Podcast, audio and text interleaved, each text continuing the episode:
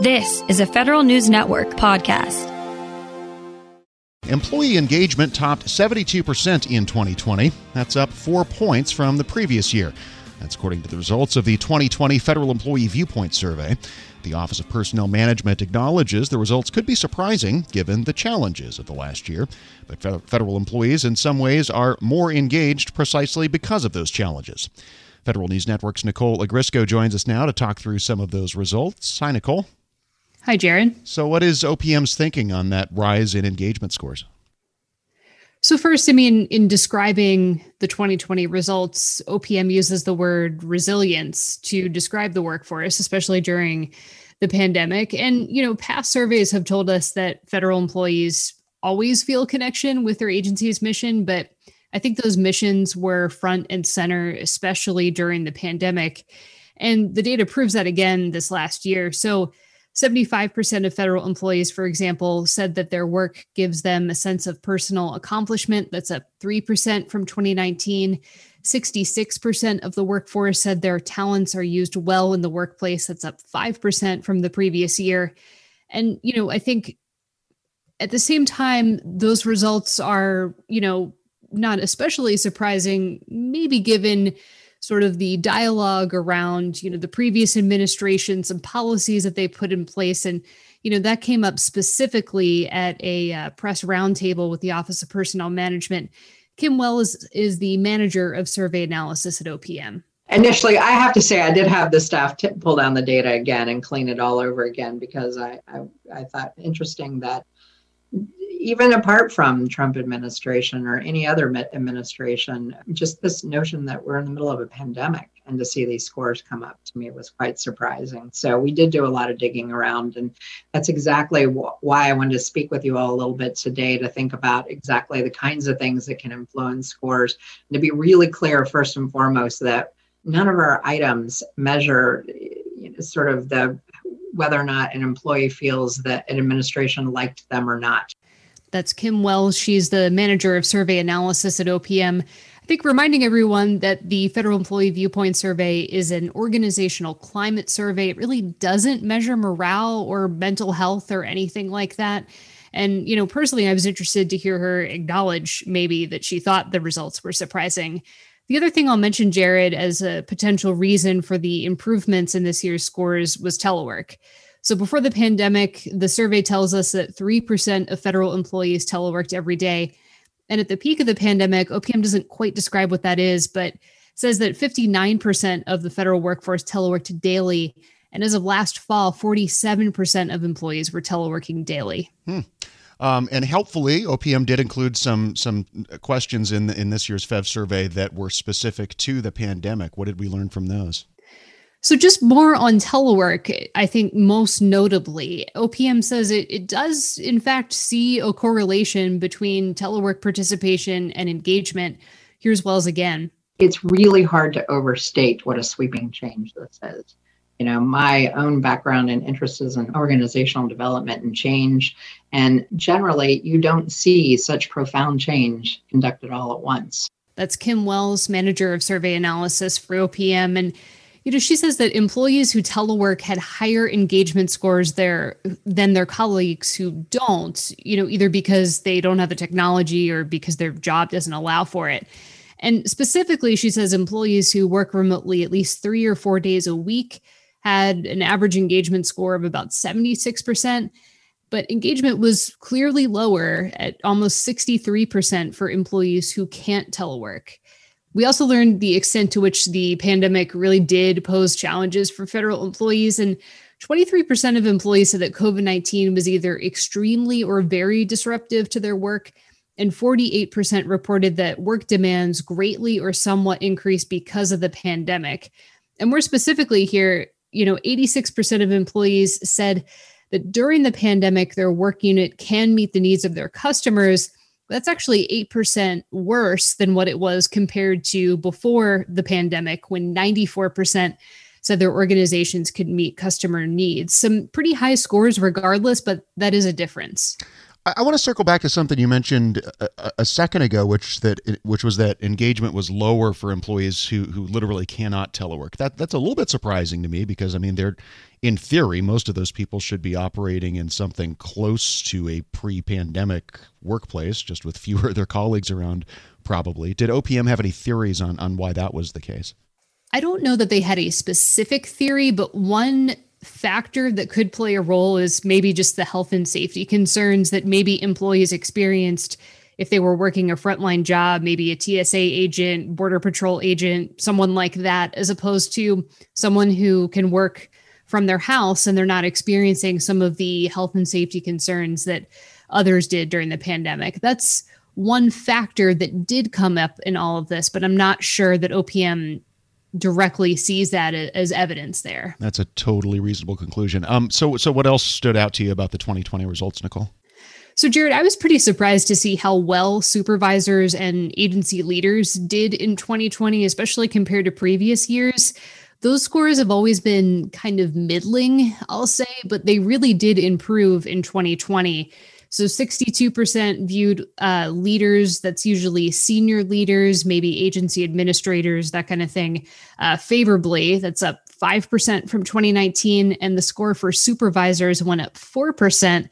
And OPM says, you know, a lot of that could be in part because of the flexibilities that supervisors and leaders implemented during the pandemic. So telework, flexible work hours, um, some childcare flexibilities as well.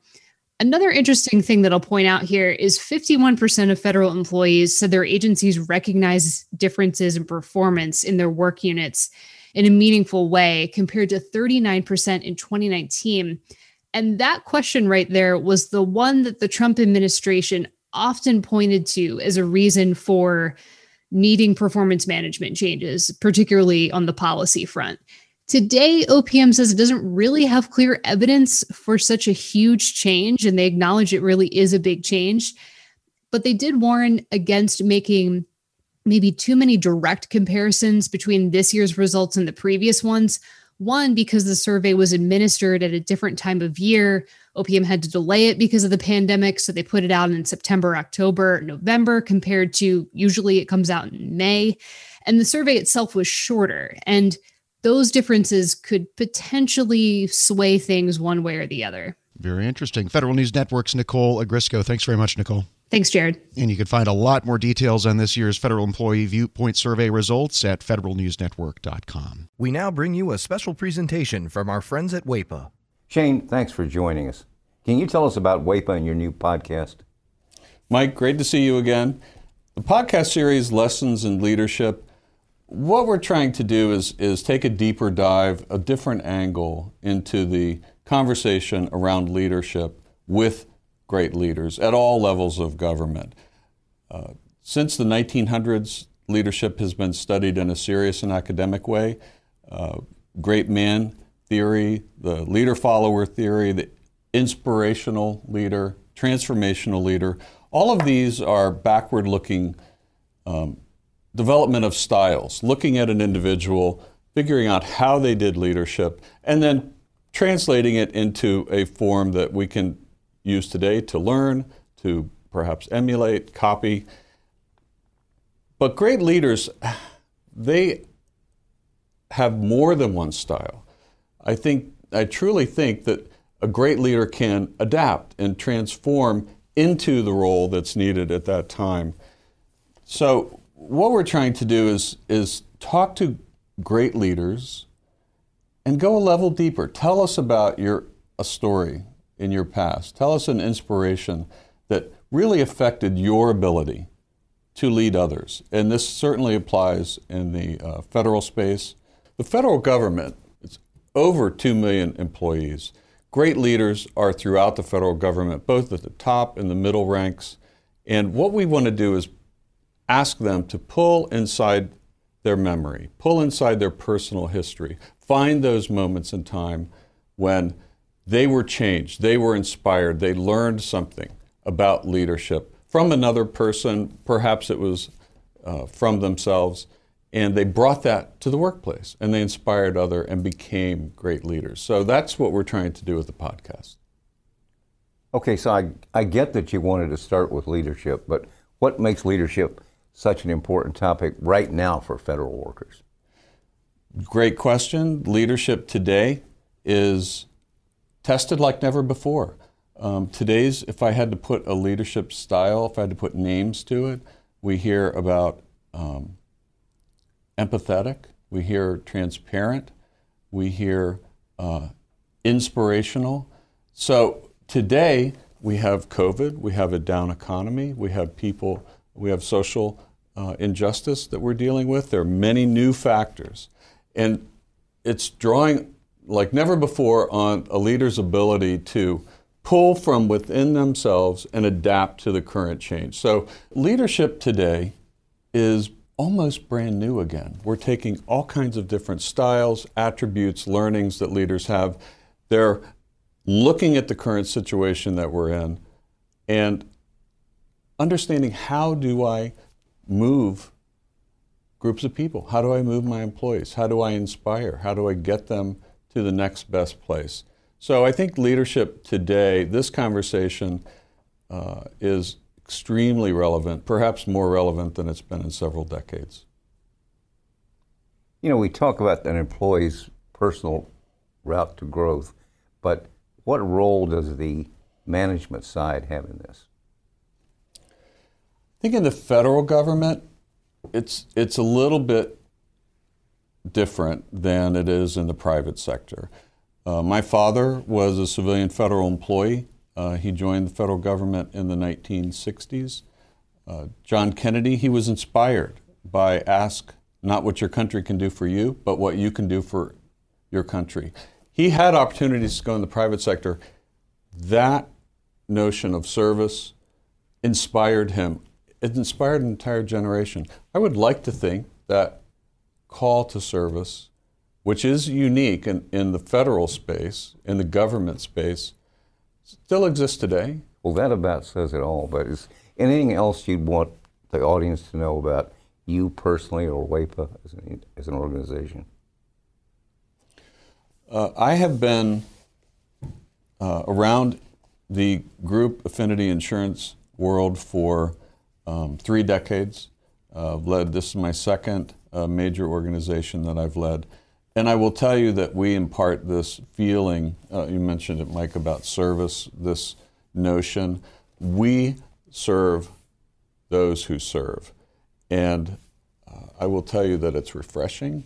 It's a blessing to be there. And I have so much respect for civilian federal employees at every level of government. In this podcast, we're hoping to talk to leaders which are similarly inspired and can share their learnings over a lifetime. And uh, this will be useful information uh, for anybody in government service. This episode is brought to you by Zelle. Whenever you're sending money through an app or online, it's important to do it safely. Here are a few helpful tips. First, always make sure you know and trust the person you are sending money to. Second, confirm you have entered their contact details correctly. And finally, if you don't trust the person or your recipient is rushing you to send money right away, think twice before sending money through an app or online. Grab a 30-day free trial of Live by Live Plus, and you'll get unlimited skips, commercial-free music, and all of the podcasts and live streaming events you can handle. Visit livexlive.com slash podcast one to learn more and start your free trial.